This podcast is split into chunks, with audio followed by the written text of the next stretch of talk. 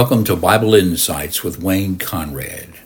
The entrance of God's words give light, and they impart understanding to the simple. Today's topic the healing of a paraplegic. Have you ever met a paraplegic?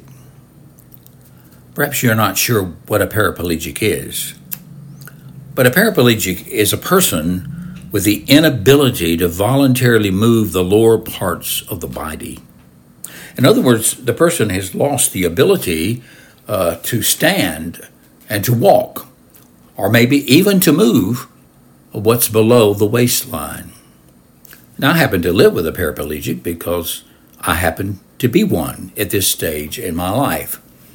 As a person who had polio when he was an infant, uh, I now have the effects of post polio syndrome, and one of those effects is the beginning to lose your ability to do things. And so a few years ago, I lost my ability to stand and my ability to walk. Uh, but I still have other abilities for which I give thanks to God. But this particular miracle of Christ, which is the third sign given to us in the Gospel of John, that Jesus is the Messiah, now, these were signs that he began to give after he finished his first phase of ministry in Judea and came back to Galilee. But now, on this third sign, he has gone back to Jerusalem because he's at the temple area. And perhaps he's gone there for one of the feast celebrations.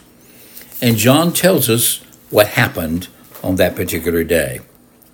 I'm reading from John the Gospel of John, and here is the sign. Now there was a feast of the Jews, and Jesus went up to Jerusalem. Now, it doesn't matter whether Jerusalem is north or south of where you live, the Bible always speaks of going up to Jerusalem because it's where the temple was, and the temple was where God's presence was on earth uh, in the Holy of Holies. So, Jesus went up to Jerusalem. Now there is in Jerusalem by the sheep gate a pool. In Aramaic it's called Bethesda, which has five roofed colonnades. There's porches, in other words. And in these lay a multitude of invalids. Now notice it says a multitude of invalids, described here as the blind, the lame, and the paralyzed. Now one man was there who had been an invalid that's a person disabled by illness for 38 years. So for 38 years, he has been an invalid and specifically a paraplegic, one unable to walk or to move his legs. And when Jesus saw him lying there and knew, Jesus knew that he had already been there for a long time, he said to them, Do you want to be healed? The sick man answered him, Sir, I have no one to put me into the pool when the water is stirred up. And while I'm going, another steps down before me. Now, notice that Jesus asked him this question Do you want to be healed? Not because the man did not want to be healed, because it was obvious that the man wanted to be healed. That's why he was brought every day to this pool because the belief was that at certain times an angel of the Lord came down and stirred the water, and the ones first to get into the water would be instantly healed. And so for years and years, someone had brought him, but when the water was stirred, he couldn't get there fast enough because he was having to use his arms to drag himself to the water but he could never make it in time. Obviously, he wanted to be healed, and obviously, he tried the best he could to get to the waters so that he might could be healed when the water was stirred. Why did Jesus ask him that question? Well, Jesus asked him this question so that the man would spell out what his obstacle was. And his obstacle was that he had no one to help him. Because you see, this the purpose of every one of Jesus' miracles is not simply to heal the sick or to bring about restoration to the lame. No, it's to point people himself to him, to him as God's messenger, to him as God's Messiah, to him as the Savior, the Deliverer, and the Redeemer. So he wanted the man to know what was the obstacle because Jesus is now going to remove that obstacle because he is going to be the one who helps him. So Jesus said to him these simple words Get up, take up your bed, and walk. And at once the man was healed. He took up his bed and walked. Now I want you to notice because people often misuse these scriptures. Jesus did not tell the man, now try to get up and walk. He didn't tell him that. The man didn't have to try because he was healed instantly by the power of the word that Jesus spoke. Get up, take up your bed and walk. And at once, the scripture says, the man was healed. That is, he was restored. That is, his legs suddenly came alive. The flesh came back. The muscles began to act. The man could get up. He took up his bed and he walked. He is healed miraculously. Now, this is the third sign. But why, why do we call these signs? Why, why does John call them signs specifically? Well, we can look at Isaiah 35 and Matthew 11 for the answer to that question. Here's Isaiah chapter 35. It's speaking about God as being the redeemer of his people. And it says, Behold, your God, in verse 4, will come, he will come and save you. Then the eyes of the blind shall be opened, the ears of the deaf unstopped. Then shall the lame man leap like a deer, and the tongue of the mute sing for joy. In other words, these are signs of the Messiah. And that this is a true interpretation, look at Matthew chapter 11. Here is where John the Baptist, remember, who is a witness to Christ, who is a witness to the signs that the Father gave that Jesus was the Christ and sealed him by the Holy Spirit. But he's in prison, languishing in prison. And perhaps he's wondering why, why am I here? Why hasn't God intervened in my life? But when John heard in prison about the deeds of the Messiah, the deeds of Christ, he sent word by his disciples and said to him, Are you the one who is to come? or shall we look for another? And Jesus answered them, Go and tell John what you hear and see. The blind receive their sight, and the lame walk.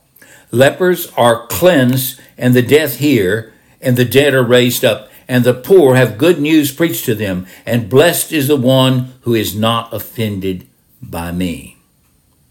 And they went away and told John the Baptist those words, and he knew then that Jesus is definitely the one who was acting as the Messiah.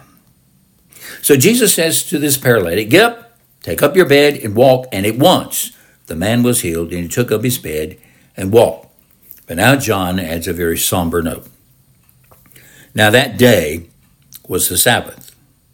Now the Sabbath is the fourth commandment that says you should not do any work in this time span, we call it 24 hours, but it's from one evening to the next evening. No work. That's what the command is. So the Jews said to the man who had been healed, It's the Sabbath. It's not law for you to take up your bed. Now, now notice, that they were not marveling that the man had been healed, that miraculously he was able now to get up and walk, to carry his bed to be whole again. No, they're focusing on this is a breach of the Sabbath commandments. It's not lawful for you to do this. I assume they wanted him to lay down on his bed and quit walking, but he answered them, The man who healed me, that man said to me, Take up your bed and walk. And they asked him, Well, who is this man who said to you, Take up your bed and walk? Now, the man who had been healed did not know who it was, for Jesus had withdrawn as there was a crowd in the place. And afterwards, Jesus found him in the temple. And he said to him, See, you're well. Sin no more, that nothing else, nothing worse may happen to you. The man went away and told the Jews that it was Jesus who had healed him. And this is why the Jews were persecuting Jesus, because he was doing these things on the Sabbath. But Jesus answered them, My Father is working until now, and I am working. Now, let me stop and think about what Jesus has said because it's very important. The Sabbath. There's a mention of a rest. God took a rest. Literally, that's what it says in Genesis chapter 2, beginning verses 1 through 4. His work of creation is ended. It's perfect. The earth is perfect. Mankind is perfect. It's beautiful and it's very good. And his work is ended. That's what Sabbath means. He's ended, and now it's the rest of completion. But the rest of Eden was broken by man's sin and rebellion, leading to God's new work of redemption. And notice what Jesus is saying. He is not denying that he has worked in the sense that he told the man to get up and walk and he healed him, but he is saying that the Father is working with him on the Sabbath day because it's the Father's will to bring salvation to those whom he has chosen. But now the text goes on to say in verse 18 of, of John, this is why the Jews were seeking all the more to kill him because he was breaking the Sabbath, but he was even calling God his own Father, making himself equal with God. So, this is how the Jews translated what was going on. They said, hmm, Jesus is a Sabbath breaker. And then the next thing they said, hmm, Jesus is a blasphemer. This is all found in John chapter 5. So the Jews were seeking all the more to kill him. Notice they weren't just seeking to stop him, they had murderous intent in their hearts. They want to kill him because he was breaking the Sabbath as far as they were concerned, and he was calling God his own Father, making himself equal with God.